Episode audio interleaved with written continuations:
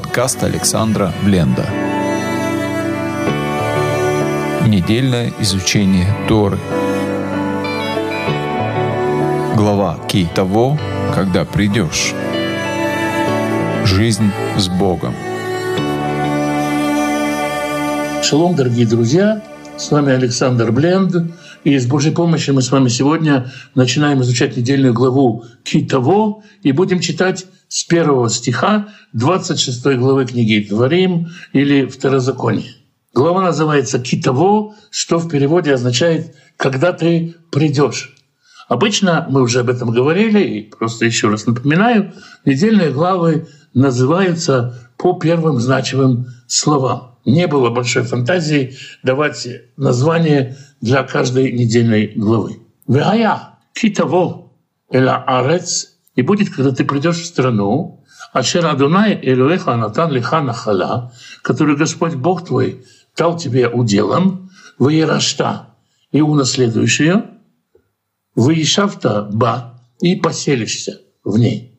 Слово «лашевет» — «жить оседлой жизнью» означает действительно «осесть», закрепиться.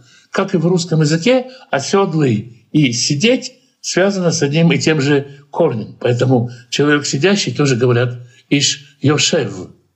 Итак, когда ты придешь в землю и поселишься в ней, «велякахта мерешит коль бриа дома» и возьмешь от начала, от начатков каждого плода земли, «ашертавими арциха», которые ты получишь от своей страны.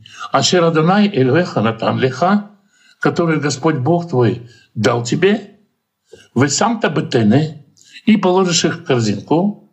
«Тене» — это такая плетеная корзинка. «Веалахта эль-маком ашер евхар Адонай элоэха» и пойдешь в место, которое избрал Господь Бог твой, «лешакен шмо шам», чтобы поселить там свое имя, чтобы его имени пребывать там. То есть каждый человек, у которого есть плоды из 5 видов, деревья 5 видов, приходит в сад свой, видит, что вот финиковые плоды появились на первой пальме, вот инжир появился на первой смоковнице. Помечает ветку с первыми плодами, всем, когда они созревают, кладет их в корзинку и несет их в место, которое Всевышний избрал. Сегодня мы знаем, что это Иерусалим. Эта заповедь здесь обозначается чуть ли не как самая первая, которую человеку надо же сделать, когда он поселится в стране. И мы читаем вот в этих первых уже 2 стихах, несколько раз повторяется, которую Господь Бог дал тебе, которую Господь Бог дает тебе. Заповедь — это заповедь веры. Каждый раз, какой бы большой урожай бы мне собрали, какие большие гранаты, инжиры, маслины, финики мы не вырастили у себя в саду, мы должны помнить, что это то, что нам Господь дает. И поэтому не я вырастил, а Господь дал мне в стране, которую Господь дал мне. И вся эта заповедь — заповедь память веры. Веры в то, что все, что я получаю, дает мне Господь. «Увата эла коэн» и придешь к священнику, коэну, «ашера е бьями маэм», который будет в те дни. «Веамарта элав» и скажешь ему, «агадати айом ладунай элвеха». Я сегодня говорю перед Господом Богом твоим. Это еще и исповедание веры в том, что мы можем сказать, мы веруем так же, как и священник. У каждого человека, очень многих верующих, есть какие-то свои пути веры. Очень часто это является причиной для отделения. Мы расходимся во мнениях, когда будет вознесение церкви, как будет воскрешение мертвых, как будет то или другое, когда будет то или другое. Иногда это мелочи, иногда это важные вещи, но это то, что нас разделяет. В этом разделении невозможно прийти к коину.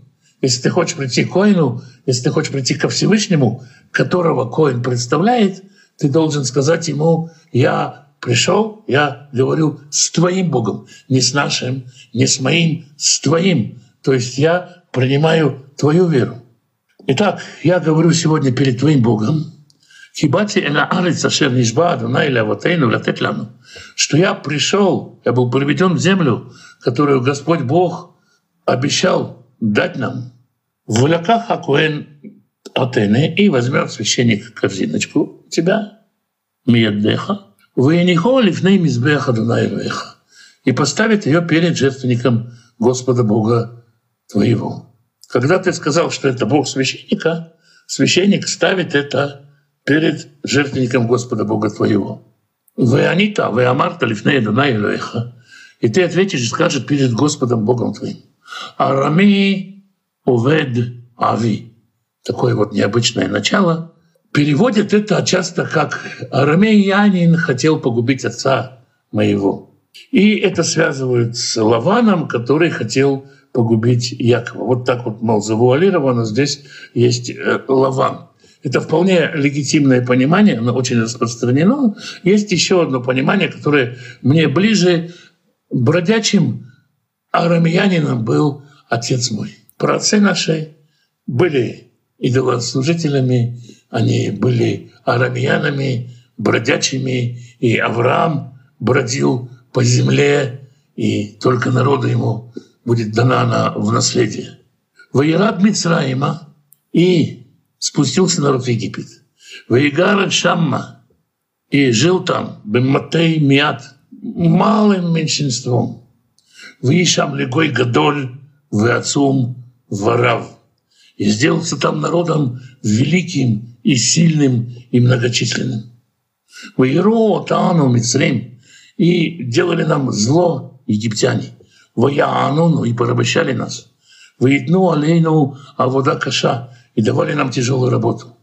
«Ваницак аля Дунай Элоэ Авотейну» и воззывали мы Господу Богу отцов наших.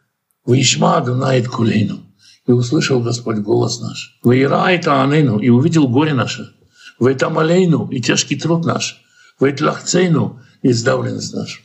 Человек, который пришел и предстал перед Коэном, может быть, много-много-много поколений спустя.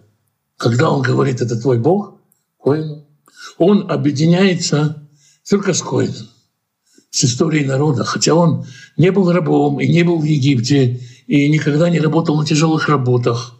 Все это переживание встает в нем, поднимается из его духовного генокода, и он ощущает это переживание, хотя, казалось бы, событие это праздничное. Мы принесли первые плоды в храм, все замечательно, но мы вспоминаем, как нам было тяжело, в каких страданиях откликнулся нам Господь. «Ваецену Адунай мимитсраим» и вывел нас Господь из Египта, «Баяд хаззака» сильной рукою, «Узруана туя» и напряженную мышцу, «Убамара гадоль» и с великим страхом «убеотот убемовтим». Очень показательно, с большими чудесами и знамениями вывел нас Господь из Египта. «Ваевену аль-маком азе» и привел нас в это место. «Ваитенану это арец азот» и дал нам эту землю. «Эрец зават халав удваш» — землю, текущую молоком и медом. Текущее молоком и медом, я уже говорил не раз про это выражение, это означает земля, которая готова к обработке, земля, которая только и ждет, чтобы ее обработали. «Ваата» и ныне. «Ине эветит решит при Адама». Вот я привел начатки плодов земли. «Ашер натыта ли Адунай», который дал мне Господь. «Вы иннахто» и поставишь эти плоды. «Лифней Адунай Элвеха» перед Богом своим, и поклонишься Ему. То есть человек должен прийти с начатками плодов, вспомнить, что ничего его здесь нет, что сам он происходит с каких-то безродных рабов. Опускался он в сам Египет, был там порабощен и унижен, Господь его спас, и вот теперь он приносит первые плоды. Можно было бы рассказать по-другому. Я рос, осваивал сельскохозяйственное ремесло, учился в сельхозакадемии, вывел особый сорт инжира, особый сорт маслины, особый сорт граната, финика и вырастил финики размером с кулак, и вот я их принес, вот мои достижения. Вопрос, с чего начать? Вот наша биография начинается, вот я взял и сделал. Здесь биография начинается дальше, но это биография народа, не биография человека. И человек говорит, моего участия здесь ноль. Меня Господь взял, вывел, дал мне, а я только принес. Я только послушник во всей этой схеме. Я только принес плоды. Никакого другого участия не было. Не был, я вырастил, я поливал, я холил, я елеял. Ничего. Вы самахта бехольтув, и будешь радоваться всеми благами. Ашер натан лиха Адонай Элоэха, которое дал тебе Господь Бог твой, валивай тиха, и тебе, и дому твоему. А та в Оливии, ты и левит, в Агер ашер бекервеха, и пришелец, который в твоей среде. Когда мы будем осознавать, что это не наши личные достижения, а то, что дал нам Всевышний, тогда мы будем по-настоящему радоваться тому, что с нами происходит. И мы, и не мы одни, но и левиты, о которых мы позаботимся, и пришелец среди нас. Мы даже радоваться самостоятельно не можем устроить какую-то вечеринку первых плодов, на которую мы никого не позовем, потому что это наш сад. А вы стойте подальше. Не получится. С 12 стиха читаем другую тему, другую, но близкую. «Ки-тахлейла асор, эт коль маасер твоотеха». Когда ты закончишь отделять десятины со всех плодов твоих, бешана аш лишит, шината маасер, в третий год, год десятин. Третий год — это особенный год. Мы подробно разбирали десятины там, где они впервые описаны. И в отношении третьего года сказано в 14 главе Дварим: «И ешь перед Господом Богом твоим на том месте, которое изберет Он для водворения там имени Своего, десятину хлеба твоего, вина твоего, елея твоего и первенцев крупного скота твоего». То есть в третий год человек приходил в Иерусалим на празднование. Это был большой праздник во время Песаха, по большинству мнений. Тогда все это происходило. И вот, принося десятины, такой отчет нужно было давать. «Вынатата ли леви, и дашь левиту, легер, пришельцу, леятум, сироте, веля альмана и вдове», это так называемый асер, они, которые раздаются нищим, и будут есть в воротах твоих и насытиться. И ты скажешь Господу Богу твоему: «Все заклятое я убрал из дома». То есть у меня не осталось ничего, что принадлежит Богу, я все раздал по назначению. «Вынататели левили, герли, атом, вальмана». «Я дал левиту, пришельцу, вдове и сироте, киколь митцватха ашер цветани, по всем заповедям, которые ты меня заповедовал. Лё авартими митцватеха, я не нарушил твою заповедь, вэлё шахахти, и не забыл ничего. Лё ахальти беони мимену, и в скорби своей я не ел от него». Можно так сказать: «Черный день настал, время тяжелое, поемка я из десятин». Нет, я этого не делал. «Лёби артемимена бытаме», не прикасался я к нему, не занимался и в нечистоте.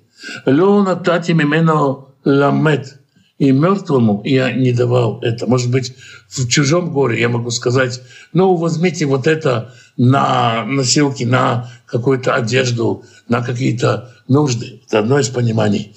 Разумеется, не имеется в виду, что я взял какие-то гранаты или маслины и сделал из них погребальные одежды, но я мог подумать, что раз эта семья нуждается, продам-ка я свои плоды и куплю им на погребальные нужды. Но этого я не делал, вот о чем я здесь заявляю. Другое понимание говорит: на идолов здесь под мертвыми подразумевается идолы. Но я думаю, что первый вариант, он наиболее подходит. «Шама тебе коля Данай Элоай», я слышал голос Бога своего. «Асити коля шерцевитани», я сделал все, что ты мне заповедовал. С 15 стиха: «Ашкифа мимаон кодшиха», взгляни же из обители святости твоей. минашимай, с небес. Уварех — это Амха, это Израиль. И благослови народ свой, Израиль. Это дома, ашер натата лану, землю, которую ты дал нам, кашер нишбат аля ватейну, как ты клялся отцам нашим. Эрет зават халявут ваш, страну, текущую молоком и медом. Обратите внимание, пришел человек, принес свои десятины, принес, сказал, все я честно делал, я поступал по слову твоему, не отступал от слова твоего, все исполнил, всем раздал, всем помог. Можно было сказать, ну теперь благослови меня, выбери меня, дай мне. Нет. И здесь человек говорит, благослови свой народ, благослови эту землю. Ты благословишь народ, ты благословишь и меня. Но себя человек не выделяет. 16 стих. «Айом азе Адонай элюэха мицаревха». И сегодня Господь Бог заповедует тебе «Лаасот это хуким аэле», соблюдать эти законы, «вээт хамишпатим», эти уставы, «вешамарта», и будешь их хранить, «вээсита утам быколли вавха увыхоль навшиха». И будешь делать их всем сердцем своим и всей душою своей. «Это Адонай аэмарта айом», ты превознес сегодня Господа Бога своего, «Льет лиха ля Элоим», чтобы он был Богом тебе. «Волялехет бедрахав», идти путями его. «Велишмор хукав», соблюдать законы его. «Умицватав» и заповеди его. «Умишпатав» и уставы его. «Велишмор беколё» и слушаться голоса его. Есть законы Бога установления для взаимоотношений внутри общины, между людьми. Есть законы отношений человека и Бога. Есть законы, по которым нужно решать разные проблемы, и для каждого из них есть свои термины. Есть заповеди Божьи, повеления, которые Всевышний хочет от нас. Все это в целостности. Всю волю Всевышнего в отношении нас мы будем соблюдать. «Ве Адонай гемирха йом». Но и Господь превознёс тебя сегодня. «Льет ло леам сгуля», быть ему народом сокровищницей. Слово «сгуля» очень сложное для перевода. Аналога ему в русском языке на самом деле нет. Переводят это как «сокровищница». Слово «сгуля» — «лиссагель» — приобретать свойства, приобретать качество. Становиться способным, «месугалля», сделать то или иное дело. Ам «сгуля» — это народ, который будет приобретать, преображаться в качество Всевышнего. И ты будешь народом сокровищницами, народом сгува. Кашер дибер лиха лишмор коль мицватав. Как он говорил тебе, чтобы соблюдать все его заповеди. То есть ты будешь преображаться в праведный народ, который будет жить по божественным законам. Валитатиха эльона коль гуим. И поставить тебя выше всех народов. То есть не дать какие-то свойства, чтобы народ был превыше всех. Не наделить какими-то сверхчеловеческими свойствами, но поставить, назначить на высокую должность. «Ашер асали тейла», которого сделал для славы своей, «велишем велитиферет», для имени своего, для прославления имени своего, «велитиферет», и чтобы возвещать в тебе великолепие свое.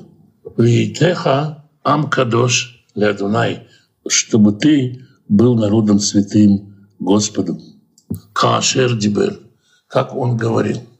Но многих, конечно, очень страшно и странно звучит фраза, что Господь поставил Израиль как бы над всеми народами, превознес над всеми народами. Но это как роль служителя или священника, который поставлен над, чтобы служить этим народам. Такое было изначально предназначение.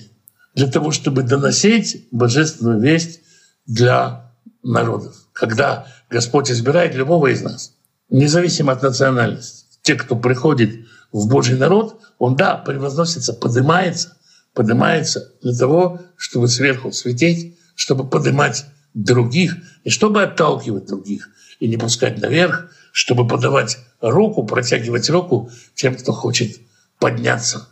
Это очень большая разница. Это очень важное отличие, это нужно помнить. Это конец 26 главы, и мы перейдем к главе 27. «Ваицав Маше вецкиней Исраэль» и заповедовали Маше и старцы Израилевы, это Ам, народу, леймор, говоря, «Шмор эт коль мицвот ашер аннохей мицавха утхем айом». «Храните все заповеди, которые я заповедовал вам сегодня». «Вы ая, бьем ашер тавро это Иорден». И будет тот день, когда вы перейдете через Иордан. «Эла арец ашер Адонай элоэха натен леха» в страну, которую Господь Бог дает тебе. «Вэкамота леха аваним гдолет» поставишь тебе большие камни. «Вэссадет таутам бэсайд» и побелишь их белилами. Нужно взять большие камни, очень большие, видимо, и покрыть их белилами. «Вэктавта алейен» и напиши на ней «Эт коль диврея Тора азот» все слова этой Торы «Беавреха» когда ты совершишь этот переход «Леман ашер таво эль арец» для того, чтобы ты вошел в страну «Ашер Адонай элеха натан леха» который Господь Бог дает тебе. «Элец зават халав удваш» — страну, текущую молоком и медом. «Кашер дибер Адонай элоэй авотеха леха» — как обещал тебе Господь, Бог отцов твоих.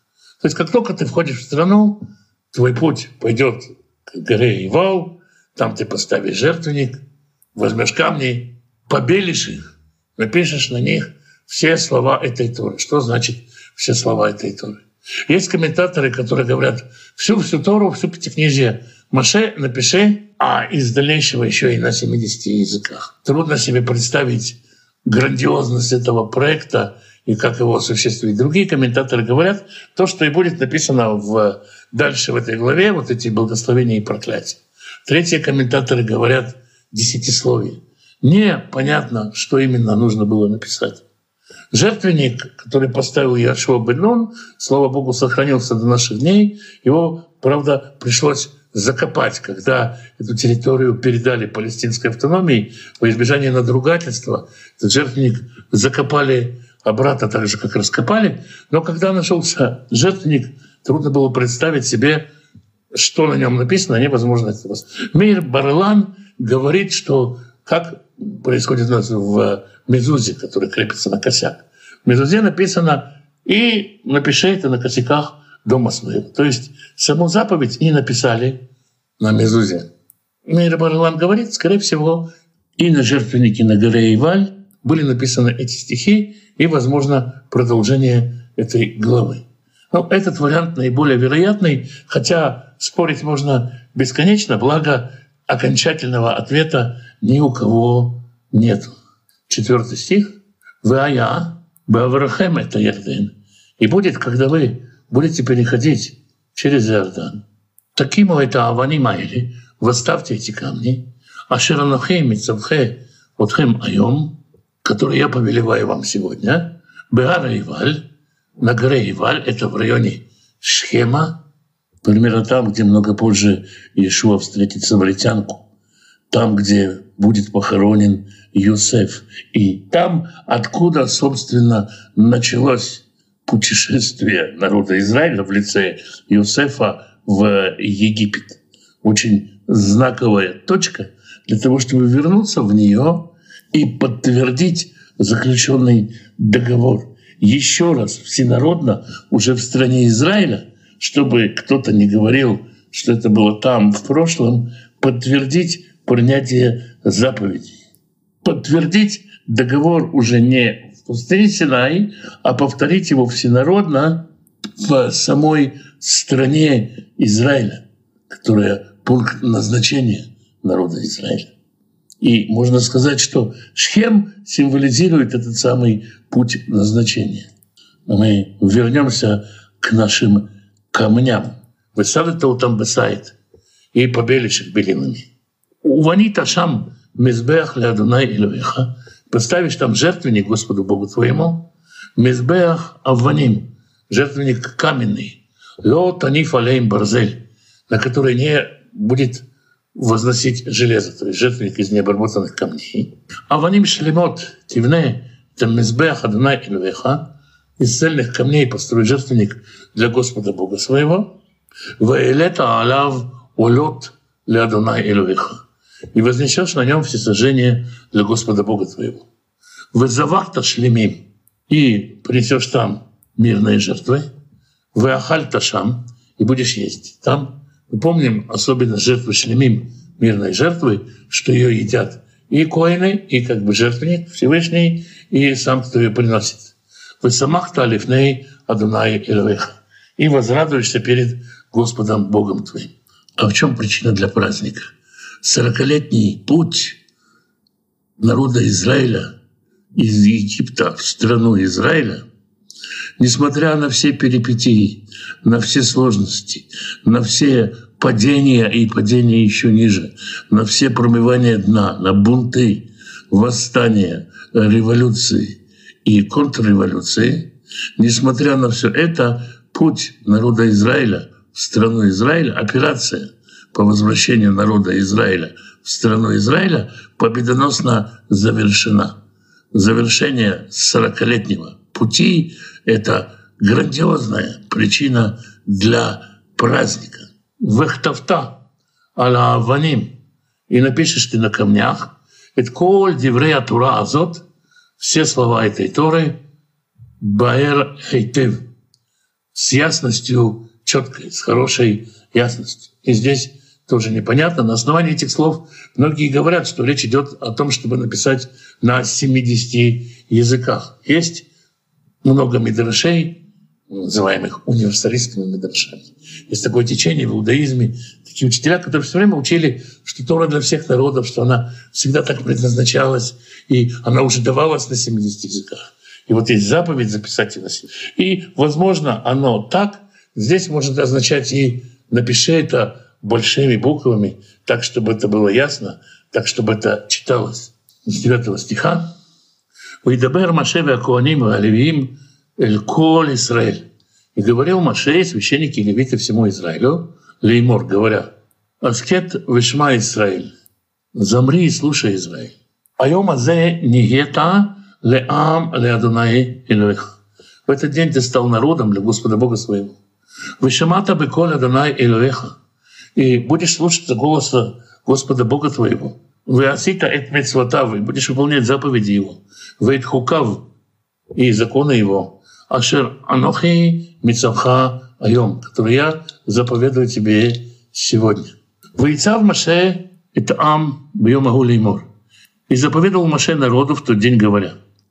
Здесь снова происходит нечто удивительное. Маше, который знает, что он не войдет в страну Израиля, дает указания относительно церемонии, относительно события, которое произойдет в стране Израиля, и описывает его с географической точностью, сознанием географии страны Израиля, словно он может представить себе, как это произойдет, словно он там и находится. И он дает народу Израиля указания относительно того, как народ вновь примет на себя заповеди, провозгласит еще раз принятие на себя заповедей, по сути, уже без Маше. Это нечто, что будет без его участия, но он дает указания, следовательно, и его учение, его руководство, его наставничество будет раскрываться во всей этой церемонии, во всем этом событии. «Элли ямду ливарехата ам алар Гризим». Вот кто поднимется благословлять народ на горе Гризим, бевархем это Ярден, когда вы перейдете Ярден, то это Шимон в Леви, в Иуда, в Исахар, в Йосеф, в Бенемин. Шимон, Леви, Иуда, Иссахар, Иосиф и Беньямин. Все они сыны Рахилей, сыны праматерей, а не рабынь. Есть еще и Реувен, который тоже сын из праматерей, и о нем пойдет чуть позже отдельный разговор. А вот эти встанут на проклятии. Обратите внимание, как осторожно Тора в своем языке. Не написано «проклинать народ Израиля». То есть Тора не соединяет эти два слова «проклятие» и «народ». Встанут на проклятие. «Реувен гад ве ашер Рувен, Гад, Ашер, Звулон, Дан, Ве, Нафтали. Звулон, Дан и Нафтали. Ве, Аноа, Левиим, и будут говорить левиты, Ве, Амару, Эль, Коль, Иш, Исраэль, Коль, Рам. И будут провозглашать каждому человеку из Израиля громким голосом. Хотя собрался весь народ, обращение идет к каждому человеку, так, чтобы каждый слышал, и каждый отвечает в данном случае, принимает сам на себя эти заповеди. В этом отношении, в принятии обязательств, сам за себя. Арур Аиш, проклят человек, Ашер Яасе Песель Умасыха, который сделает статую идола или литое изваяние, Тоеват Адонай, мерзкую для Господа, Маасе Харош, сделает ее искусной работой. То есть даже эстетически красивая, великолепная, потрясающая своим великолепием статуя какой-нибудь Артемиды Ефесской — мерзость для Господа. И так этот человек сделает эту статую, этого идола, красивого или нет, и даже не выставит его на показ, как говорит Тора, «Весам бесетер», и где-то ее спрячет. «Веану кулаам веамру аминь». И ответил весь народ и сказал «Аминь». Весь народ принимает на себя, что если кто-то так сделает, то он получит проклятие. «Арор макле авив веему». Проклят тот, кто порочит, позорит, ругает отца и мать свою. «Веамар кулаам аминь». И сказал весь народ «Аминь». Это, наверное, не нуждается в объяснении. «Арур масик гвуль раев», проклят, нарушающий границы ближнего своего. Но более сложная для понимания заповедь — тот, кто отодвигает границы, сдвигает заборы, отбирает территорию, проникает в частную жизнь или мешает заработку, вместо конкуренции просто отбивает заработок. Мы недавно совершенно говорили про эту заповедь.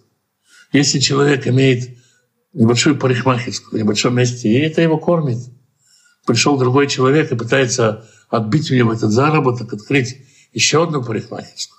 Если понятно, что в этом городе только одна будет работать, то нельзя ее открывать. Нельзя забирать у человека его пропитание, нарушать его границу. Проклят человек, который делает это так. Не только поле касается, с которого человек зарабатывает, но и территории, с которой человек зарабатывает. Арур Машге Ивер Баддерах.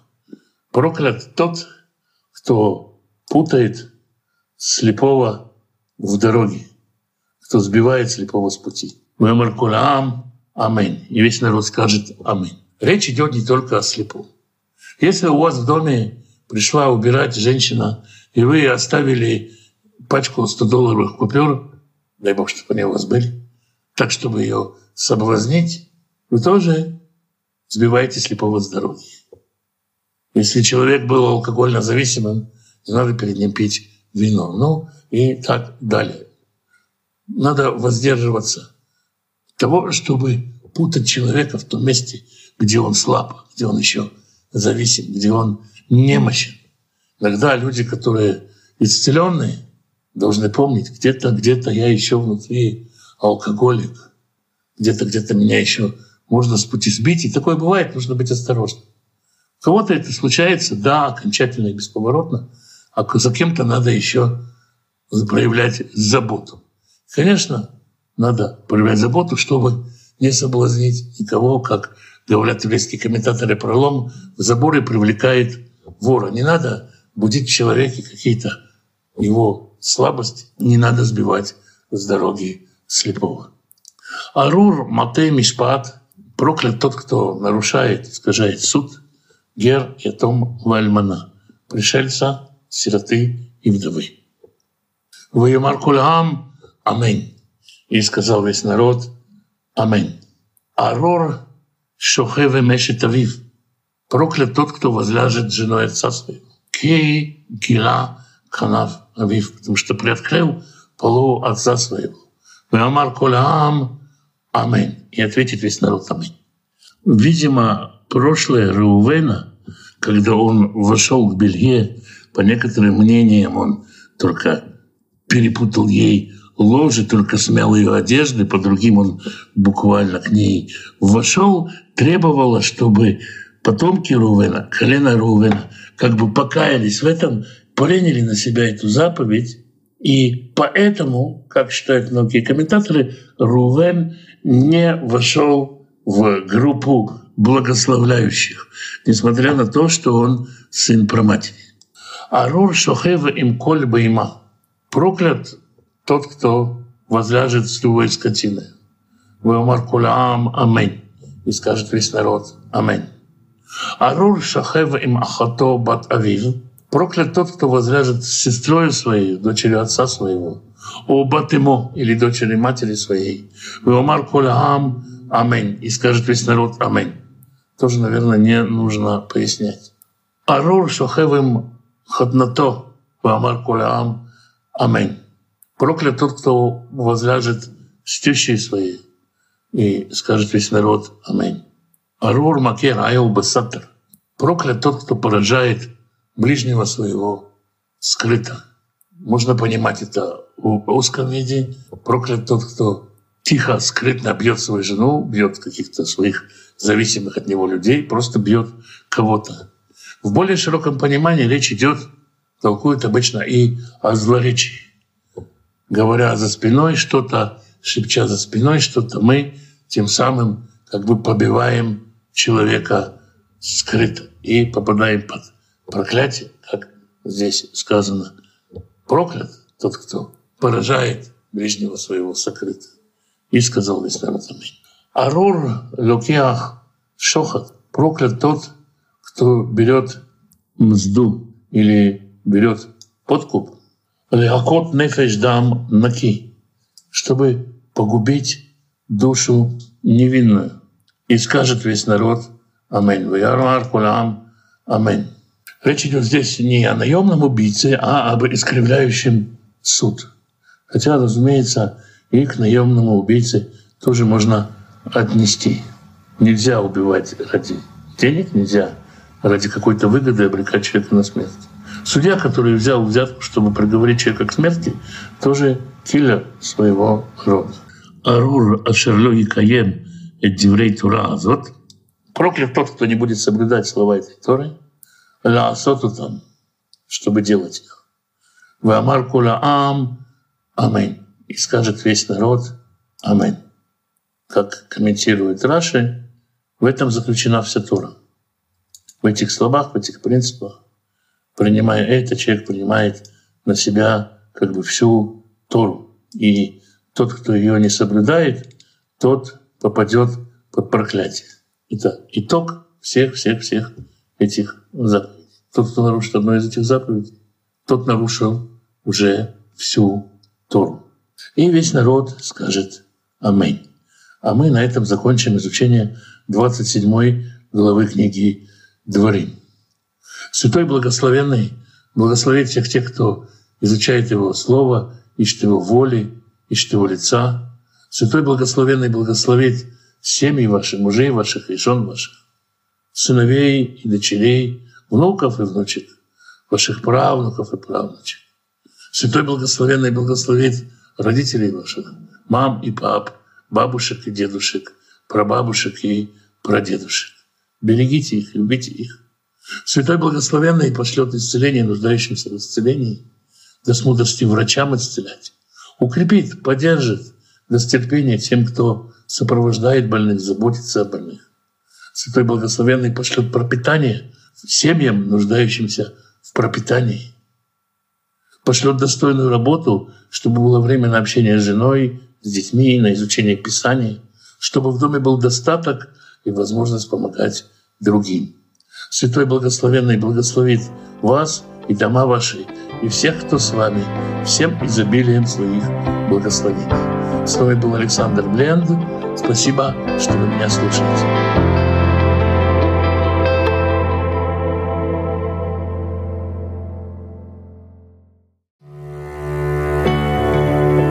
Подкаст Александра Бленда.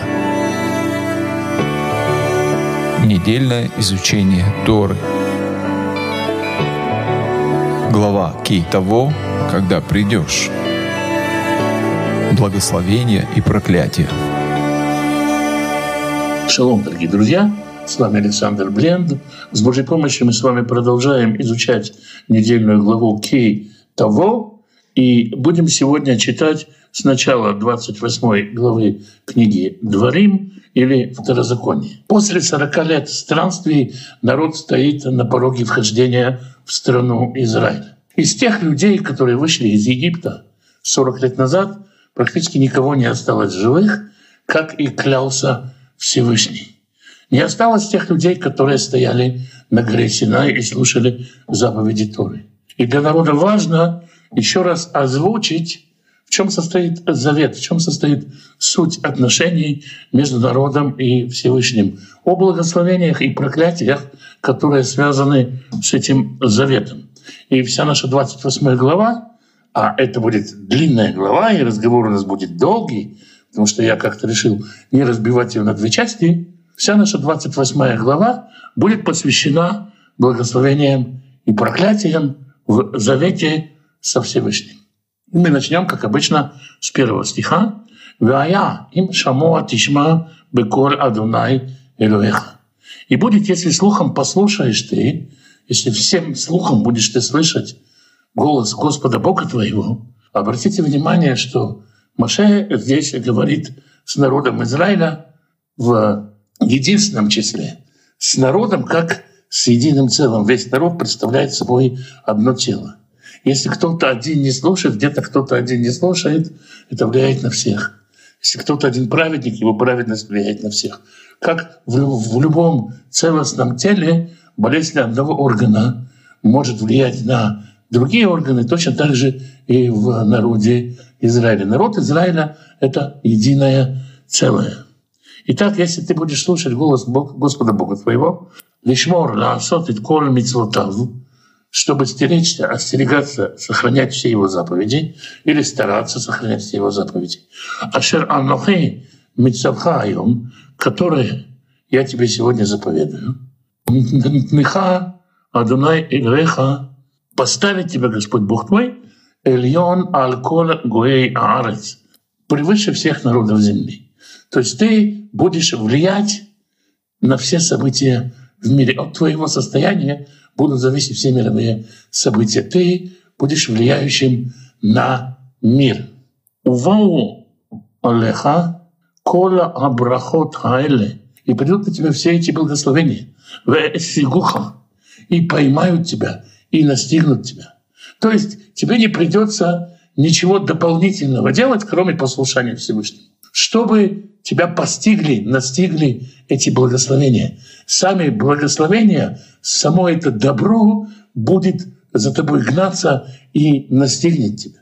«Китишма беколь Адунай элоэха», если ты послушаешься голосом Бога своего. «Барух ата баир уварух ата бесаде», благословен ты в городе, благословенна твоя торговля, благословенна твоя промышленность, твое ремесленничество. Все, что делается в городе, будет благословенно. «Уваруха табесаде», и благословен ты в поле. И в сельском хозяйстве плоды земли, овощи, фрукты, щедрый и зажиточный край. Будешь благословен.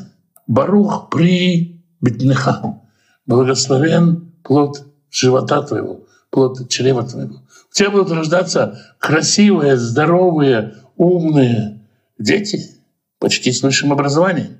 «Уфри от матеха», и плоды земли твоей. «Уфри вей матеха», и плоды твоего скота. «Шигар алефеха», приплод бычков твоих. «Ваштерот цунеха», и тут же можно сказать приплод отар твоих, стад твоих. Во всем ты будешь процветать. И в земледелии, и в животноводстве. Везде будет на тебе благословение. И в семье твоей будут здоровые, крепкие, умные дети. «Барух тан эха уми сорт эха», благословенна корзиночка твоя, куда ты кладешь фрукты. И благословенна квашня твоя, дословно закваска твоя. Благословенна катка твоя, в котором ты делаешь тесто. То есть и фрукты, и злаки, все у тебя будет в изобилии. Баруха табы вэха, у баруха табы цитха. Благословен ты на входе и благословен ты при выходе. И когда ты отправляешься в поле, когда ты отправляешься на работу, ты благословен. И когда ты возвращаешься, ты тоже благословен. Не надо бояться идти через парк без дога. Ты под защитой.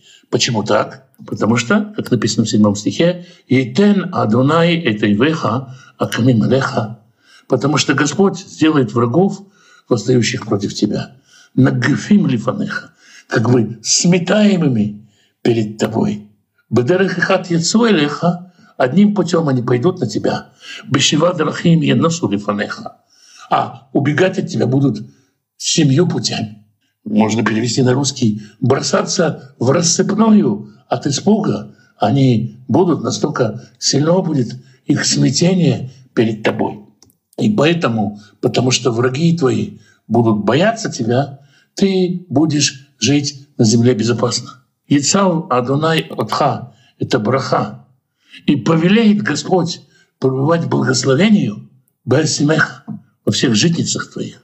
«Бехоль мишлоах эдеха» — во всем ремесле твоем.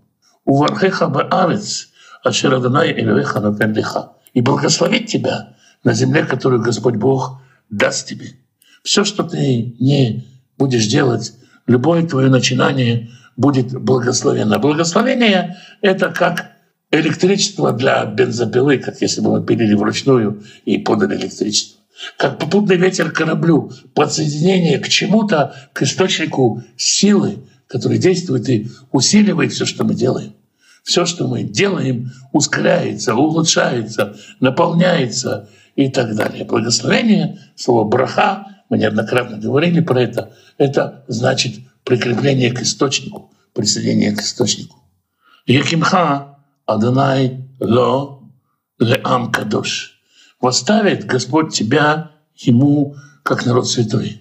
Кашер нишбалих, как он клялся тебе. Китишмор эт митцвот Адонай элюэха. Потому что ты будешь хранить заповеди Господа Бога твоего, «Вы Аллахта бедрахав», и идти путем его. «Варау кола меярец», и все народы земли увидят, «Кишем Адонай некра алеха», что имя Господне наречено на тебе, «В Юрау мимха», и будут бояться тебя. Все народы мира, для всех будет очевидно, что имя Господня на тебе. Вспомните ситуацию с Йосефом. Йосеф в Египте находится в ситуации, скажем так, не очень приятной.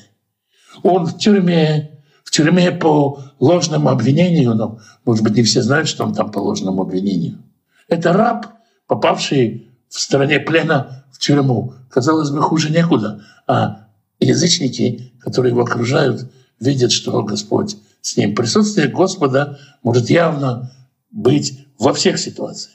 Но когда есть благословение, изобилие, богатство, избыток, достаток, и во всем этом нагоняется страх на народы мира. Ведь если мы живем в изобильной, богатой стране, может быть, кто-то позарится на наше богатство, придет нас завоевывать, но народы будут бояться, потому что увидят Божье благословение, Божью охрану на народе Израиля. Вот Тираха Адонай Литва. И выделит тебе Господь в лучшую сторону, даст больше, чем другим. Бифри бетнеха, в плоде чрева твоего. Убифри бетматха, и в приплоде скота твоего. Убифри адматеха, и в плодах земли твоей. Аладама на земле, ашер нишба Адонай леавотейха латетлиха, который клялся Господь отцам твоим, что даст тебе. Ифтах Адонай лиха это всроатов. Откроет тебе Господь сокровищницу благ своих. Это Шемаим, латет метарарциха. Небо, чтобы давало дождь тебе, бейто, в нужное время. Вообще сельское хозяйство страны Израиля так устроено, что все оно зависит от дождя. У нас нету разлив Нила, у нас нету каких-то рек, нету никаких запасов. И все зависит от того, в каждый конкретный год пошлет ли Всевышний нужный дождь в нужное время. В самом начале, когда посевы еще слабые, сильный дождь может их убить. И всякому дождю свое время. Здесь Господь говорит: я пошлю дождь вовремя. Леварехет коль маасе ядеха, чтобы благословились все дела твои. Дождь — это только пример. Всякие события, которые нужны твои, нужны тебе для твоего процветания, все это будет происходить в нужное время. Вы эльвита гоим рабим, и ты будешь давать в рост многим народам. Вы это лотильвы, а сам ты не будешь занимать. Знаете, у каждой страны есть государственный долг. Страна, когда у нее есть какая-то нехватка бюджета или когда есть какие-то проблемы с экспортом, импортом, она оказывается в долгах. Царство израильское, благословенное Всевышним, не будет иметь государственного долга, наоборот, другие народы должны будут этому царству. Еще один символ процветания. «Натанеха Адонай Герош Лёлизанав» — сделает тебя Господь головой, а не хвостом. Через это Господь тебя сделает влиятельной силой. Ты будешь среди влиятельных в мире, а не среди тех, кто подвержен влиянию. Ты не будешь страной третьего мира, ты будешь в G1, будешь передовой, ведущей страной. «Ваита арак лималя ваёте лимата». И будешь только подниматься, и не будешь опускаться. «Китишма эль митцвот Адонай элюэха». Если ты будешь слушаться заповедей Бога, «Ашер аннохи митцвха йом», которую я заповедую тебе сегодня, «Лишмор валясад», стараться хранить их и соблюдать их. То есть помнить их верное понимание и стараться соблюдать их. «Вэлёт асур микола дварим ашер аннохи митцвха утхэм йом», и не отклоняться от всех слов, которые я тебе сегодня заповедовал, я минус мой, ни вправо, ни влево.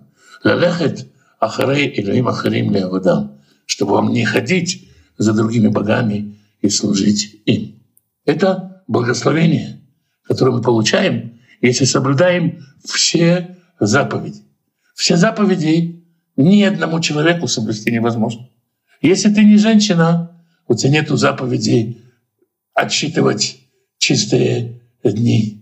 Если ты не мужчина, у тебя нету заповеди обрезания. Невозможно исполнить все заповеди. Ни на кого, ни к кому не относятся все заповеди. Но здесь важно не разрывать ткань заповедей. Они должны быть все. Поэтому твоя жена хранит семейную чистоту, ты хранишь обрезание, каждый делает то, что ему положено. У кого нету баранов, тот не дает десятину со скота. У кого есть, тот дает, каждый сохраняет то, что ему нужно, и никто не разрывает контекст. Тора не шведский стол, поэтому здесь постоянно повторяются все заповеди. Мы не можем подойти и как с волшебного стола взять то, что хотим, а то, что не хотим, оставить. И вот до 14 стиха включительно мы читали о благословениях, которые Всевышний дает, если соблюдать его заповеди. Но есть ли твоя обратная сторона? 15 стих. «И будет, если ты не послушаешь голоса Господа Бога твоего,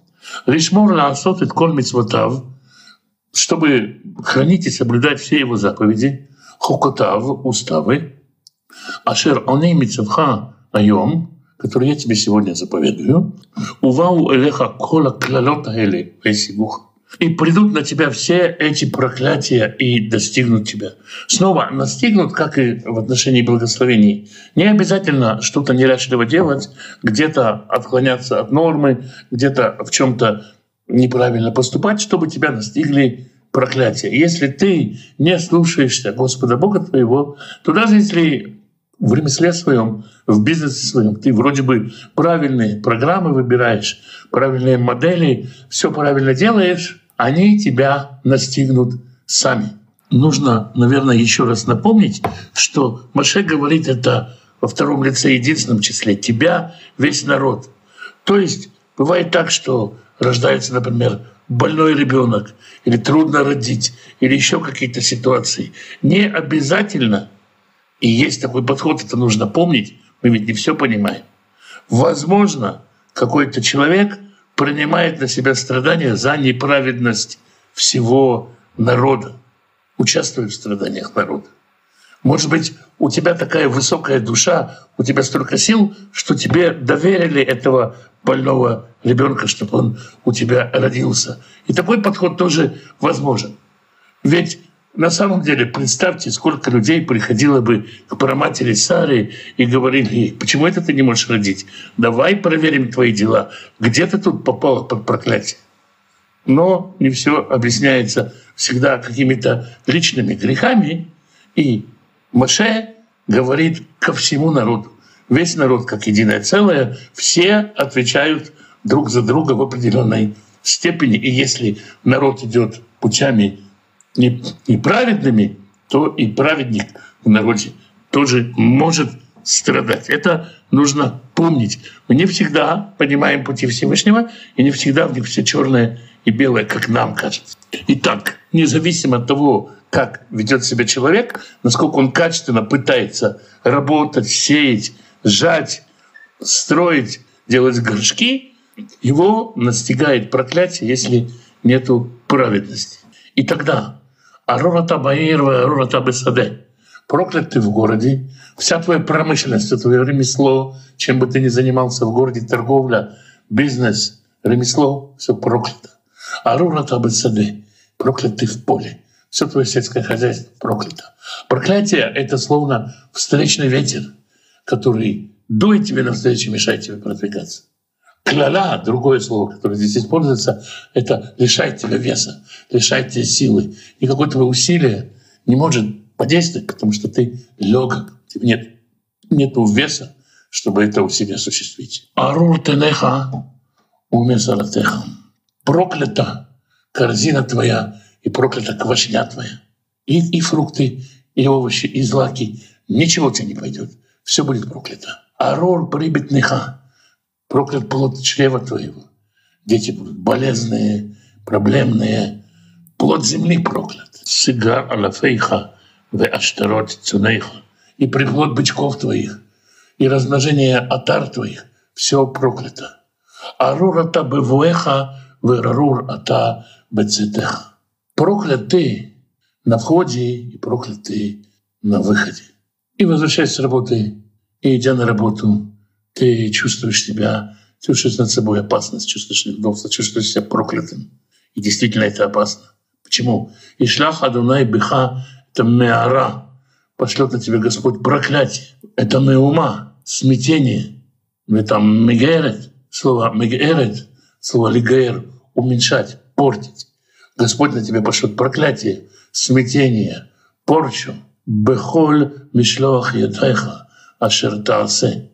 В любом ремесле, в всем, что ты будешь заниматься, тебя будет преследовать проклятие. И не просто отсутствие помощи свыше, а даже противодействие свыше. Мегума, смятение, когда ты сам не знаешь, что делать, и ты не справляешься. Это мегерет. И когда то, с чем ты работаешь, поле твое каким-то образом тоже испорчено, то мышь, то засуха, то еще что-то. Если в любом деле три участника, тот, кто действует, тот, с чем он действует. И Всевышний, здесь противодействие будет со всех трех сторон. И на тебя самого Всевышний нашлёт смятение. Ад шмедеха, вад аввадеха, пока не уничтожит, не сгубит, маэр мифней ра мейлеха, до быстрой погибели твоей из-за злодеяний твоих, ашер азавтани, за то, что ты оставил меня. И дебек адунай быха этхан давер, нашлет Господь на тебя мор, прилепит к тебе мор, прилепит, прикрепит, так что никакие вакцины, антибиотики ему еще средства не помогут. Дкалато утхам миала адама, пока не будешь истреблен, уничтожен с земли. Ашир атаббашама вершута, которую ты пришел унаследовать. Здесь не говорится, которую Господь Бог дал тебе. Когда ты не слушаешься Всевышнего, ты живешь в стране Израиля самовольно. И кеха Адонай бешахефет, и побьет тебя Господь лихорадкою, бакадахат горячкой, удалекит воспалением, бехархор — иссыханием, у бехерев — мечом, у бездифон — и восточным ветром, беяркон — и всякими заражениями грибковыми, выратфуха ад авадех, и будут преследовать тебя до погибели твоей. Мы не знаем некоторые болезни, которые здесь упоминаются. Мы не можем знать, что обозначают эти слова. Но мы можем увидеть, что имеется в виду заболевания всех этиологий, словно все болезнетворные силы, микробы, инфекция и прочее, все объединилось против человека. Рука человеческая — меч, и ветер, рука природы, все направлено против человека проклятого, направлено на его погибель. И будет небо над тобою медным, а земля под тобой железным. Медь не дает влаги, она не отпотевает. Земля железная не даст никаких плодов ни с неба, ни с земли, не будет помощи для выращивания овощей и фруктов. Земля не будет плодоносной, и небо не будет приносить дождь. «Итен Адонай таммитар арцеха аввак». И сделает Господь дождь твой пылью. «Веафар мина шамаим иредалех». И прах с небес будет спускаться на тебя. «Ад и шамдах», пока не уничтожит тебя. Вместо воды, которая дает жизнь, с небес будет спускаться прах, который символ смерти, символ умирания. «Итнеха Адонай негафливная их». И будет Господь сметать тебя перед врагами твоими. «Бадерах и хат тицейлав», одной дорогой пойдешь на него, «бешива дарахим танос лифанав», и с семью дорогами будешь бежать от него. Здесь, конечно, повторяются то, что в первой части главы мы читали как благословение, здесь могут превратиться в проклятие. Тот же Господь, который благословляет, Он же может и проклясть, и уже Израиль будет бросаться в рассыпную от врагов своих. «Ваита лезваа», и будешь ты ужасом, лихоль мамлахот арец, всем царством земли. Все будут говорить: ну не кай Бог, как Израиль. Как у нас, с чем нас сегодня сравнивают? С Сомали или Зимбабве? Такое имя может себе заработать Израиль, если он не будет слушаться голоса небес. «Вайта навелатеха», и будет падаль твоя, очень грубое слово, «лимаха лихоль офа шамай», пищи для всякой птицы небесной, «валибеймата арец», и скоту земному, «вэйн махрид», и никто не возмутится этому, никто не придет на защиту тебе. «Якеха Адонай бешхин мицраим», поразит тебя Господь экземой египетской, «убетхурим» и геморроем, «убагараб» и мокрой экземой, «пхерес» и сухой экзем, «ашерлё тухаль лирапе», который ты не сможешь исцелить. «Якеха Адонай бешигаон», поразит тебя Господь сумасшествием, «увой ворон» и слепотою, «убытимгон» лев и тупостью сердца. То есть даже усилием воли, усилием сердечным ты не сможешь разобраться ни в чем. Не только будешь в смятении, но и не можешь сказать себе: так, успокойся, подумай, и это не будет действовать. Полное смятение.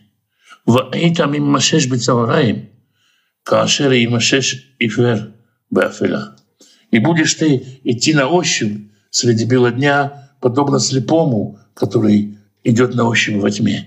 И не преуспеешь на пути своем. В газуле будешь ты обманутым и ограбленным колями во все дни свои. И не будет спасителя. Человек слепой, которого все могут обмануть, надуть, перехитрить. Ну и, конечно, находятся люди, которые заступаются, если видят это. За тебя никто не заступится. «Ишата арас», будешь обручаться с женщиной. «Вишахер ишагельна», другой человек будет совокупляться с ней. Здесь есть очень интересное явление. Если кто-то читает еврейский текст, видит, что слово «ишагельна» — «совокупляться», более грубое слово, заменено на слово «ишахевна», возлежать. То есть рядом со словом «ешагельна» написано еще одно слово «ешахевна». Слова не заменяют в буквальном смысле, вычеркивая одно и вписывая другое, а за тем словом, которое хотят заменить, ставят то слово, на которое хотят заменить. Так принято в тексте. Некоторые слова избегают читать публично в синагоге. И поэтому вместо более резкого «ешагельна» совокупиться мы читаем в синагоге во время публичного чтения «ешахевна» будет возлежать. «Байт тивне влё тишевбо» — «Дом построишь и не будешь жить в нем». «Керем тита влё тихалилено» — «Посадишь виноградник и не будешь получать от него удовольствие». Это, если мы помним, те самые три причины, по которым человек даже не идет на войну. То, что новая жена, новый дом и новый виноградник. Три радости, которые освобождают человека от воинской службы. И здесь человек будет лишён их. Даже там, где, казалось бы, есть особый промысел, особая защита Всевышнего, она не будет работать. Бык твой будет зарезан перед тобою, и ты не поешь от него. Заберут у тебя осла и не вернут его тебе. И мелкий скот твой разбирают враги твои, и нет у тебя спасения. Сыновья твои и дочери твои отданы другому народу. И глаза твои видят это все и исходят по сыновьям и дочерям весь день. И ты не можешь даже вознести руку ко Всевышнему, потому что ты настолько в грехах.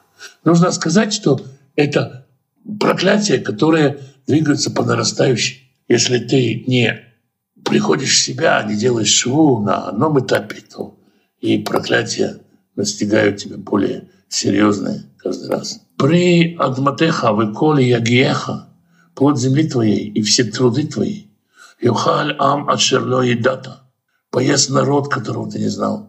И будешь ты обманутым и надломленным во все дни свои. И будешь сходить с ума от видений, которые ты увидишь. Традиция говорит, Всевышний никогда не дает человеку испытания, которое этот человек не может вынести, на которое у него не хватит сил. Но здесь иная ситуация, ситуация, когда Всевышний ополчается на человека. И если обычно мы говорим, Всевышний никогда не наносит удар, если прежде не дал лекарства, то здесь страдания будут настолько сильными, а лицо Всевышнего настолько сокрыто, что человек не сможет это выдержать. И все это, вся реальность будет сводить его с ума. «И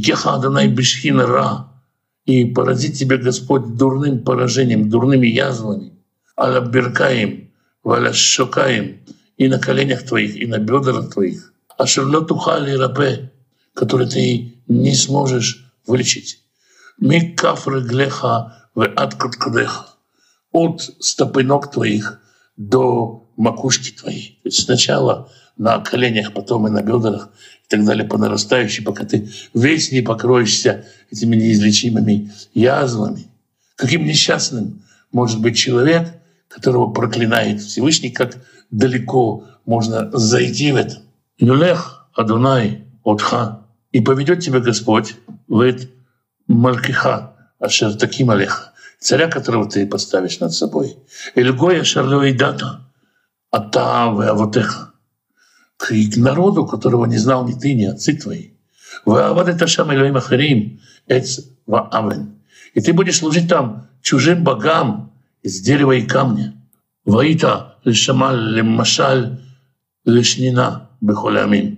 ты будешь насмешкой, притчей, нарицательным среди всех народов. Ашер и Нагагеха Адонай Шама, там, куда тебя приведет Господь. Не просто будешь жить в изгнании, но Господь устроит так, что народы мира будут как над притчей говорить тебе: «А, вот, посмотрите на этих евреев, посмотрите на этот Израиль». Много плодов даст поле, умята осов, и малость ты соберешь, ки и хацельно арбы, потому что все уничтожится раньше. В самом начале проклятия мы говорили, поле не даст плода. Оказывается, еще хуже, когда поле действительно дает плоды, и ты над ним трудишься, и ты ждешь, и ты не удостаиваешься поесть этих плодов, потому что все поедается раньше. Крамим тита, вавадита. Посеешь виноградник, насадишь виноградник, и будешь работать в нем. В яин лётишь ты, но не попьешь вина. В лёта агер, не зальешь кувшины, ки-то ахельно тулаат, потому что червь поест весь виноградник твой. С детьми юлиха быколь гульха. Маслины будут тебя во всех пределах твоих. Вешомен лёта сух, ки ишаль зитех. И не сможешь помазаться маслом, потому что опадет маслина твоя. Баниму ванот тулит, сыновей и дочерей родишь, вло юльха кильху бешеви. И не будут они с тобой, потому что пойдут они в плен. Коль эцха упри адватеха и реш ацальцаль. Все деревья твои и все плоды твои унаследуют насекомые. 43 стих. Агер, ашербе кирвеха, яале алеха, мала-мала. Пришелец, который в среде твоем, поднимется над тобой выше и выше, вата-тиред мата-мата, а ты будешь спускаться ниже и ниже. Даже в своей стране ты будешь терять власть, и пришельцы возьмут над тобой власть. У ялвеха вата алет алвено. Он будет давать тебе в рост, а ты не будешь давать ему в рост. У елерош, он будет головой, вата тиезанав. А ты будешь хвостом. Даже не в мире уже, а в своей стране, на собственной земле, на земле, на которую ты пришел, как сказали. Да не Господь дал, ты пришел. Там, где ты уже нахалов, где ты самостоятельно живешь, не соблюдая заповеди, там ты будешь хвостом в подчинении у чужого народа. Увау алеха кола клалота эли. И придут на тебя все проклятия выратфухова и сигуха, и будут преследовать тебя и догонят тебя. Ад и шамдах до полного уничтожения твоего. Килё шамата беколь адонай элоэха. Потому что ты не слышал голос Господа Бога твоего. Лишмор мицвотав бекукотав ашер цвеха. Чтобы хранить заповеди его и законы его, которые он заповедовал тебе. Ваюбах леот лемуфет безареха адулям. И будут эти проклятия тебе знамением и семени твоему до века. За то, что ты не служил Господу Богу твоему, бессимха увытувливав миров коль. В радости и в доброте сердца твоего, в избытке всего. То есть ты предпочел не то изобилие, которое Господь тебе пообещал, ты отказался от заповедей, отказался от той радости, которая сопровождает служение Всевышнему, и кинулся неизвестно куда и попал под проклятие. И будешь служить врагам твоим, которых нашлет на тебя Господь. Голодный, жаждущий и раздетый. В нехватке всего. И наложит он бремя железное на шею твою. Ад шведо отха. Доколе он не уничтожит тебя. Иса Адонай элеха гой мирахок. Приведет Господь на тебя народ издалека. Микце арец от края земли. Кашер яде нешер, как нападает орел. Гой ашерлот ишма лишано. Народ, которого язык ты не будешь понимать. Соседние народы видят тебя постоянно. Когда мы видим друг друга, очень трудно враждовать с соседом. Всевышний пришлет другой народ из другого края, с другого конца земли, с которым нет никакой культурной общности, язык которого ты не будешь понимать, культура которого будет совершенно другая. Гой аз паним, наглый народ, ашерлё иса паним лизакен, который не будет вежлив со стариками, нар лояхон, и не помилует юношу. Ваухаль прибайматеха, и будет он поедать плод скота твоего, уфри адматеха, и плод земли твоей, ад ашмедеха, для уничтожения твоего. Ашер лоэшер лиха, так что не оставит тебя дагарн злаков, тиров, винограда, вейцхар и масла оливкового. Шигар алафеха, приплода бычков твоих, вейштарот ценех, и избытка стад твоих. Ад видо отха, пока он не погубит тебя. 52 стих. «Ваицар леха бихоль шаарех, и будет теснить тебя во всех воротах твоих. Ад редит хаматеха агвод, пока не рухнут те высокие стены, увцерот и те укрепления, а широта ботеах баэн, те, на которые ты полагался». Как ты жил в этой стране, не полагаясь на Всевышнего? Ты полагался на высокие стены, крепкие укрепления, и Всевышний приведет народ издалека, который придет, будет осаждать тебя и разрушит эти стены. Бехоль арцеха, по всей твоей стране. Ваацар леха бехоль шаареха бехоль арцеха, и будет преследовать тебя во всех воротах твоих, во всей земле твоей. Ашер натан Адонай элокеха леха, который дал тебе Господь. Господь начинает действовать, и ты должен вспомнить, что это Господь дал тебе землю. И Он своей властью приведет врага издалека. И наказание становится уже не просто страшным, а ужасным. «Ваахальта при бетнеха, и будешь есть плод чрева твоего». В книге «Царств» есть такая страшная история о двух женщинах, когда одна сказала другой: «Давай сегодня съедим твоего ребенка, а завтра моего». Эта женщина пошла жаловаться царю и сказала: «Мы съели вчера ее ребенка, а сегодня она своего спрятала». Страшная история. Есть очень много историй и в Талмуде, и в исторических книгах о том, что такое действительно происходило среди народа Израиля. «Веахальта прибытнеха, и будешь есть плоть чрева твоего. Басар банеха увнатех, плоть сыновей твоих и дочерей твоих. Ашер натан леха Адонай элокеха, которых дал тебе Господь Бог твой. Быммацор у быммацок, ашер яцик леха веха, в осаде и в нужде, который приведет тебя враг твой. Ваиша арахбеха, даже мягкосердечный человек, даже твоя интеллигенция, а он агмеот, приятный очень. Тирай но беахив, будет зло смотреть на братьев своих, убешет хико, и на жену свою, убеетер банава шервитир, и на других сыновей, которые есть у него. Видит их нахлебников, конкурентов за кусок хлеба, и за всей этой нужды семьи перессорятся. Матат лехад меем бивасар банаву, не захочет делиться с ними мясом сыновей своих, ашер юхаль, который будет есть, мибли леашир, чтобы не оставить ему, не оставить ближнему своему». То есть не только будешь есть сыновей своих и дочерей своих, будешь есть их, так скажем, в одиночку под одеялом, спрятавшись, боясь, что ближние твои заставят поделиться тебе. «Бэмацор» в осаде, увы, мацок, и в нужде, ашер яцик лиха и веха беколь шареха, который принудит тебя, враг твой, во всех воротах твоих. Аракаваха, и самая нежная из женщин твоих, а нуга холёная, ашер лёничта кафрегля и цеган арец, та, которая даже ножками на землю не ступает, то есть такая балованная, изнеженная из женщин, который только по коврикам ходит. Тира и неа бэиш хика, увы, внав бэвита. Будет злыми глазами смотреть на мужа своего, сына своего и дочь своего. Увы, шиль ята, и на плаценту, на оболочку плода. А яцет ми бэйн регле, которая выходит из промежности ее. Увы, ванея шертилет, и на сыновей, которые она родила.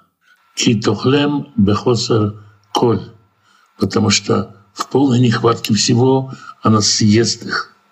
Бесетер — тайна, увы, мацор в нужде, увы, мацок в осаде, а шерлицик лиха уйвеха бешарых, которую принудит тебя враг твой во вратах твоих.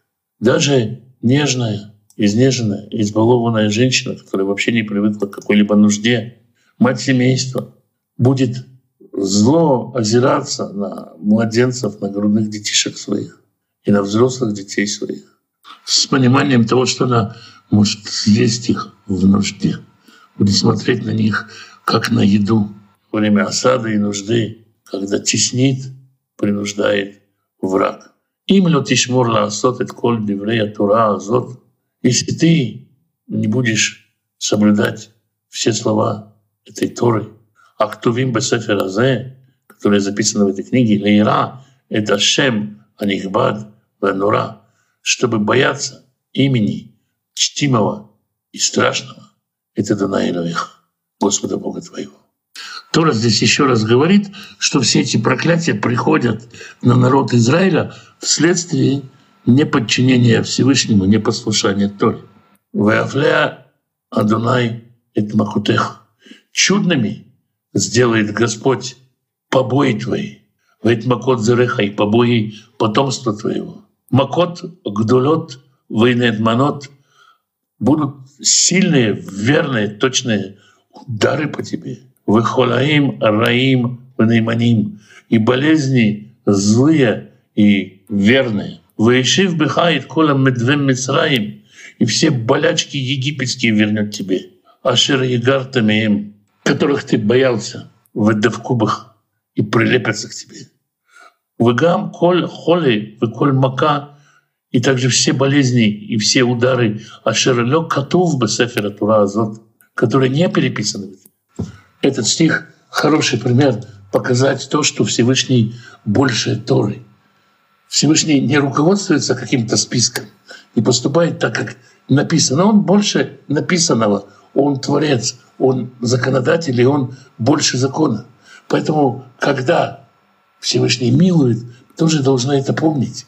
И не надо говорить, это нельзя просить, потому что это не написано. Почему ты это просишь, этого не написано? Мы можем просить о милости сверх написанного. Всевышний не подчинен Торе. Нет над ним никакого закона. Он волен миловать, и милость его вовек. Точно так же, как и проклятие может быть не записано в Торе, так же и милостью, не записанной в этой книге, он может помиловать. Это тоже надо помнить. И давайте ставить акцент на милости, когда мы обращаемся ко Всевышнему. «Ялем Адонай Элеха ад ишмадеха». Все это наведет Господь на тебя, пока не уничтожит тебя. «Вунишарте бматейми ад». И останется вас совсем мало. «Так это шер аитем кихохвея шимаем леров». Вместо того, чтобы вам быть как звезды небесное число. «Килёша мата бекуля Адонай Элеха». Потому что ты не слушал Господа Бога твоего. «Вая кашерсас Адонай Элохем леативатхем велеарботатхем». И будет, как радовался Господь Бог ваш, чтобы делать вам благо и умножать вас. «Кель ясис Адонай Элохем леабидутхем велеашмидутхем». Также будет радоваться Господь, чтобы порабощать вас и уничтожать вас. «Веннисахтем меладама ашератаба шама лершота». И будешь извергнут, вырван из земли, которую ты пришел унаследовать. «Вефицеха Адонай беколя амим». И рассеет тебя Господь по всем народам. «Микце аарец, ваткце аарец». От края земли до края земли. «Вават ташам элоим ахерим, ашерлоидата, ата вавутеха». И будешь служить там другим богам, которых ты не знал, ни ты, ни отец твой. Богам из дерева и камня. «Эц». Но если тех народов ты не успокоишься, и не будет покоя ступне твоей. И даст тебе Господь там сердце нервное, неспокойное, и безнадежности в глазах, и тоску души. Квинтэссенция галута, изгнание из страны и удаление от Всевышнего, страх, тоска и безнадежность. Вот то, что Господь даст среди народов негостеприимных, можно сказать. «Вою хаехат лим лиха миннагет». Жизнь твоя будет словно подвешенной. Все время ты будешь жить в неопределенности. Сколько раз еврейский народ, который жил спокойно в какой-то земле, выгонялись с насиженных мест, сколько раз приходилось менять место жительства. В самом начале 30-х годов, до прихода Гитлера к власти, евреи Германии считали, что Германия — это самое хорошее место для евреев жить. Как все в один момент перевернулось. Как часто евреи переезжают с места на место. «Упахад это лайла, ваюмам лёта амин бихаех». И ночью будешь бояться, и днем не будешь уверен в жизни своей. «Бабокер тумар мейтен эрев». Утром будешь говорить, когда уже вечер. «Убаэрев тумар мейтен бокер». А вечером будешь говорить, когда будет утро. Это поведение человека, который никак не радуется жизни, который не рад тому, что родился. Раба, человека, который занимается нежеланным делом, живет среди нежеланных людей, у которых нет никакого счастья, никакого ожидания, кроме как нерешительно сказать, когда же наконец умру. «Мипахат ливавха ашер тифахет». Из-за страха сердца своего. «Уми марей неха ашер тире». И из-за видений, которые ты будешь видеть. Не дай Бог, приходилось видеть народу, конечно, страшные вещи. 68 стих. «Вей ишивха Адонай Мицраим баньет». «И вернет тебя Господь в Египет на кораблях». То есть в трюмах, как пленников, вернет тебя Господь в Египет. «Бадерех ашер амарти лиха лот тосиф от лирота». «По тому пути, по которому я сказал тебе, ты больше его не увидишь». Раз ты разорвешь завет, в конце разрыва, в самом страшном конце пути, ты вернешься в то рабство, из которого вышел. То есть не хвастайся тем, что Господь тебя вывел, тебя избрал, тебя поставил, предназначил тебя к благословениям, потому что, разрывая этот завет, деградируя все больше и больше и больше, ты можешь опуститься на уровень гораздо хуже, чем тот, с которого ты начинал. Тоже вернуться в Египет, но совсем на других условиях. «И будете там продаваться в рабство врагам вашим, в рабы и рабыни, военконы, и покупателей не будет». Будет такое изобилие на рынке еврейских рабов, что никто не захочет их покупать. Такое страшное предупреждение, если ты не послушаешься голоса Всевышнего. Не только благословения Всевышнего можно лишиться. Можно спрашивать, можно ли потерять спасение, можно ли потерять выход из Египта. Выход из Египта можно потерять, можно вернуться туда не на машине времени, а на кораблях, которые везут рабов. И заканчивается наша глава словами «Эль диврей абрит, ашерцева Адунай эт Маше». Вот слова завета, которые повелел Господь Маше. «Лекрот эт бней Исраэль баарец Муав», чтобы заключить его с сыновьями Израиля в стране Муав. «Мельбата брит ашер карат и там бахарев». Помимо завета, который заключил с ними на Хореве. То есть это не один завет, который замещает другой. Никакой завет не отменяется. Все заветы со Всевышним вечны. Но поскольку изменился народ, поскольку народ готовится к вхождению в землю, Всевышний обновляет завет с Израилем и еще раз проговаривают этот завет. Страшное проклятие и сильное благословение. Нужно сосредоточиться на служении Всевышнему и попытаться удостоиться именно благословений. А мы заканчиваем чтение 28 главы книги «Дварим». Действительно получилась длинная беседа. Святой Благословенный благословит всех тех, кто изучает Его волю, ищет Его лица. Святой Благословенный благословит семьи ваши, мужей ваших и жен ваших, сыновей ваших и дочерей ваших, внуков и внучек, правнуков и правнучек. Святой Благословенный благословит родителей ваших, пап и мам, бабушек и дедушек, прабабушек и прадедушек. Святой Благословенный пошлет пропитание тем, кто нуждается в пропитании, пошлет достойную работу, чтобы было время на общение с женой, с детьми, на изучение Писания, чтобы был достаток в доме, избыток и возможность помогать другим. Святой Благословенный благословит и исцелит больных, даст мудрости врачам исцелять. Поддержит и укрепит тех, кто сопровождает больных. Святой Благословенный благословит вас и дома ваши, и всех, кто с вами, всем изобилием своих бесконечных благословений. С вами был Александр Бленд. Спасибо, что меня слушаете.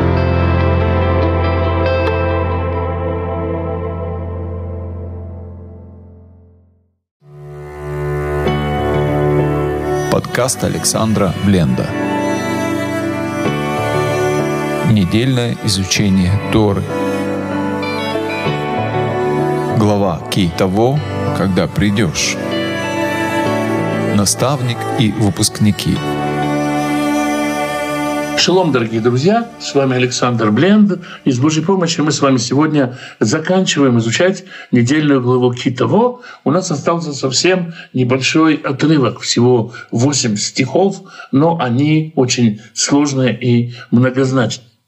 Напомню содержание предыдущей беседы. Машех собрал народ Израиля перед самым входом в Израиль для того, чтобы обновить завет.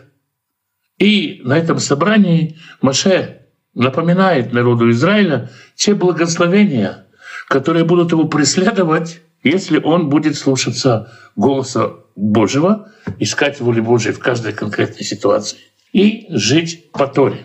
В этом случае его действительно будут благословения преследовать. Не нужно будет делать ничего особенного, чтобы получать благословение.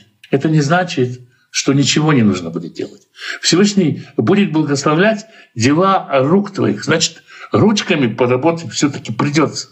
Но вместо того, чтобы искать какого-то рационализаторства или еще чего-то, стараться как можно сильнее, еще сильнее, еще сильнее, мы получаем благословение через послушание Всевышнему. Но в делах рук наших. И это важно. То же самое и с проклятиями. Если человек не будет слушаться голоса Бога, не будет жить по Торе, как бы старательно он не работал, как бы рано он не вставал и как бы поздно он не ложился, его настигнут проклятия.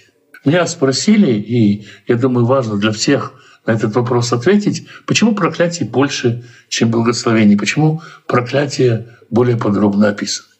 За все те годы, что люди обращаются, так получилось, ко мне с разными вопросами, никто ни разу не пришел ко мне и не спросил: Алекса, почему мне хорошо-то так? Почему мне так везет? Почему у меня родился здоровый ребенок? Или почему мне повысили зарплату? У человека не возникает вопросов по поводу благословения. Вот по поводу проклятия человек будет копаться более подробно.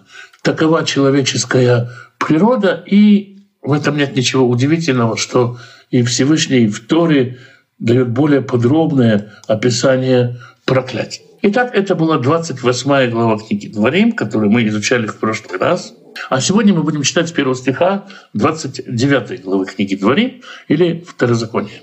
«Вайкра Маше эль коль Исраэль». «И собрал Маше весь Израиль». В прошлый раз мы тоже читали, что Маше собрал весь Израиль.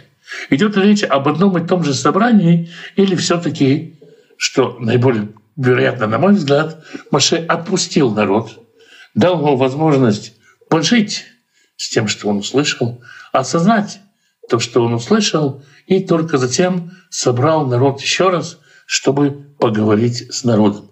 Итак, Маше, скорее всего, второй раз собирает народ. И сказал: «Атем раитем Эт коль ашер аса Адунай лейнехем». Вы видели все, что сделал Господь перед вашими глазами. Баарец Мицраим, в стране египетской, лефаро велихоль авадав, фараону и всем его рабам, улихоль арцу, и всей его стране.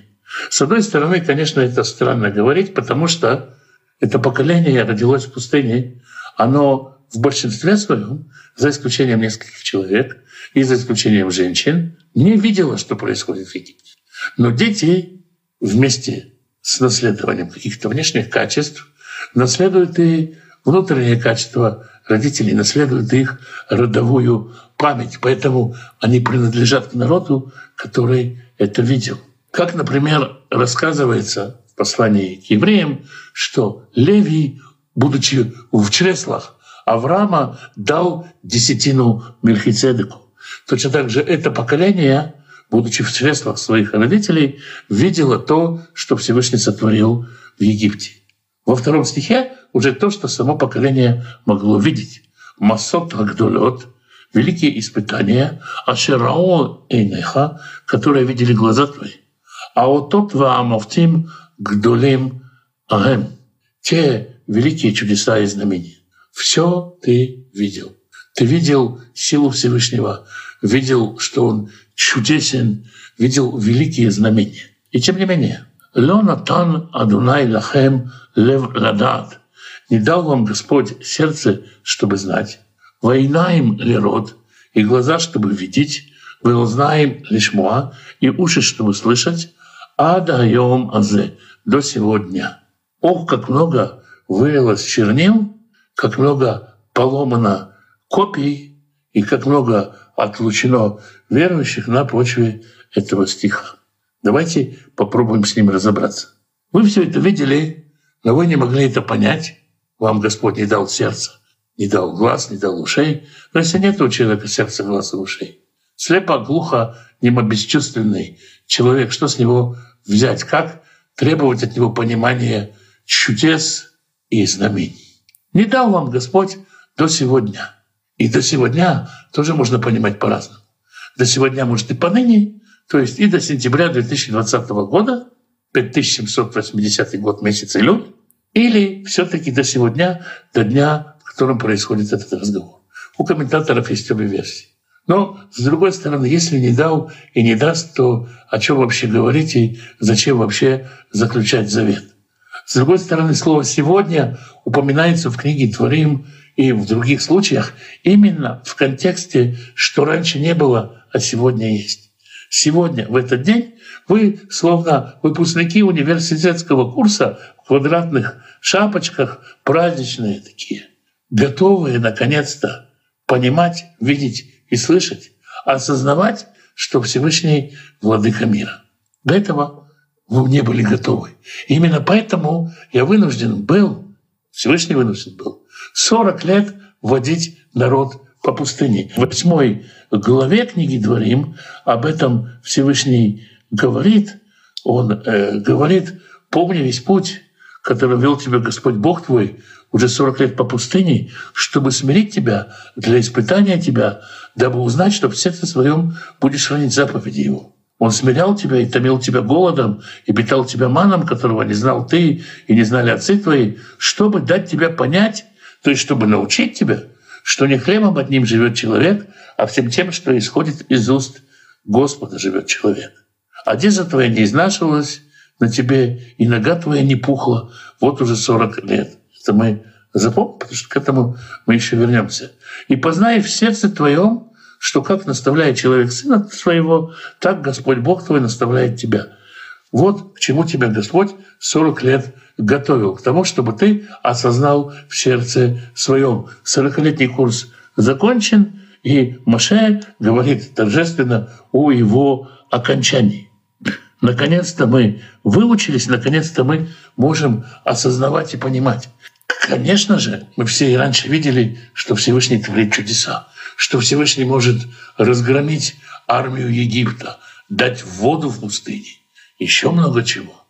Но сейчас, за эти 40 лет, мы увидели, что Всевышний не просто Бог чудес, что у Него есть замысел, и Он этот замысел осуществляет. Замысел привести народ в страну, привести народ к определенному духовному уровню, исправить, дать народу эту землю. То есть Всевышний не только всесильный Бог, Бог чудес, но и тот, кто имеет план в отношении народа Израиля и всего мироздания. Это то, что нужно было понять в этой 40-летней школе. Это то, что Бог не давал понять до сегодня. И еще один очень важный вопрос, что значит Бог не дал понять. Если Бог, мы читаем дальше, Бог дает инструменты для понимания, дает в сердце инструменты для понимания, то тогда опять-таки какой спрос с людей? Не дал мне, Алексу, Бог способности летать. Нет у меня крыльев. Кто же может спрашивать с меня крылья, если Бог не дал мне способности видеть какое-то излучение или слышать какие-то звуки, как я могу давать отчет в том, что я не вижу это излучение и не слышу эти звуки? Но здесь ответ такой. Если я хочу этого, я начинаю этому учиться, Всевышний научает меня, дает это понимание. Моя свобода воли в том, что у меня возникает желание понять, кто хозяин у этого мира. И мое усилие рождает ответ, когда Всевышний дает мне инструменты для понимания этого. Прошло 40 лет, когда народ наконец-то закончил этот курс. Зависит ли все от человека или от Всевышнего? Конечно же, все зависит от моего решения и от моей воли. Всевышний не инсталлирует в меня насильно никакие знания и никакие верования. Иначе бы это заняло гораздо меньше 40 лет. Что еще значит этот стих? Что еще важного мы можем выучить из этого стиха? Не все откровения даются сразу. Есть ситуации, когда откровение требует предварительной подготовки. Поэтому после откровения Торы, возможно, еще откровение Машеха, и иудейский мидраш говорит, что Тора этого мира ничто по сравнению с Торой Машеха. Почему нельзя было сразу дать Тору Машеха? Потому что нужна подготовка. Человечество должно быть подготовлено к тому, что Тора будет раскрыта. Почему кто-то не принял Машеха? Народ, который видел чудеса и знамения, не принял, потому что для определенных целей Господь до сего дня не дал, возможно, сердце, глаза и уши, чтобы видеть. Это все тайна, и мы, конечно, только предполагаем. Итак, как Господь воспитывал, как Он научал тебя, «Веулех отхем арбаим шана бамидбар», и водил вас 40 лет по пустыне. «Ло валю симлятыхэм мэлэйхэм». Одежды ваши не ветшали, не изнашивались на вас. Хорошо это или плохо? Представьте себе девушку, женщину, которая пришла в магазин платьев и покупает себе платье, и оно сидит на ней, ну просто куколка она в нем. Все замечательно. И продавщица говорит ей: «Милая, это платье 40 лет будешь носить, не сносить, 40 лет будешь носить, не снимая. Будешь полнеть, оно будет полнеть вместе с тобой. Будешь худеть, оно будет худеть вместе с тобой. 40 лет тебе судьба проходить в этом платье». Почему-то мне кажется, что большинство женщин откажется. Не хочется в 2020 году ходить по моде 80-х. Почему я говорю про женщин? Потому что про себя могу сказать, что если бы одежды мои не ветшали, не пачкались, я бы, может быть, их и не менял. Нет у меня в этом отношении каких-то претензий. А девушки устроены по-другому. Поэтому, когда говорят, одежда твоя не ветшала, это не проявление заботы. Не столько проявление заботы, сколько обучения.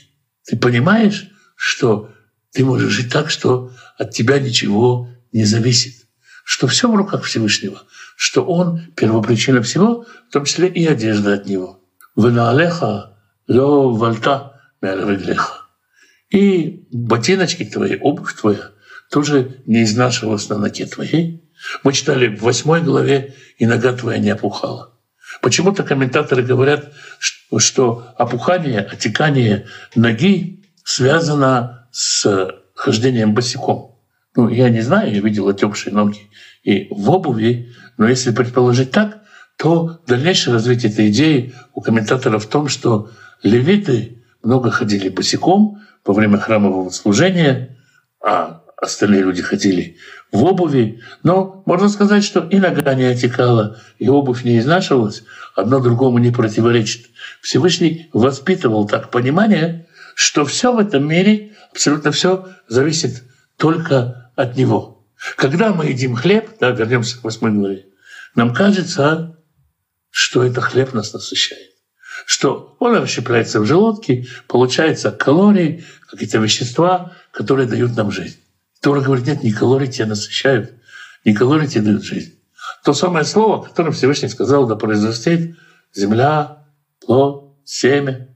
Вот где корень хлеба. Сила в Слове Божьем, которая через хлеб дает тебе пищу.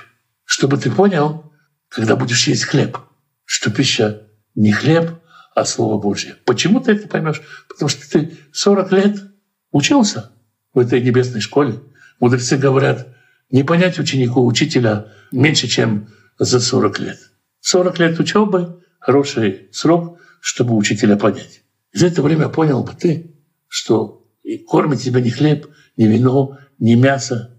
Все, что вокруг тебя, имеет причиной Всевышнего. Пятый стих продолжает эту же мысль. «Лехем ло ахальтем, вияйн висхер ло шатитем». В простом смысле это самая обычная еда.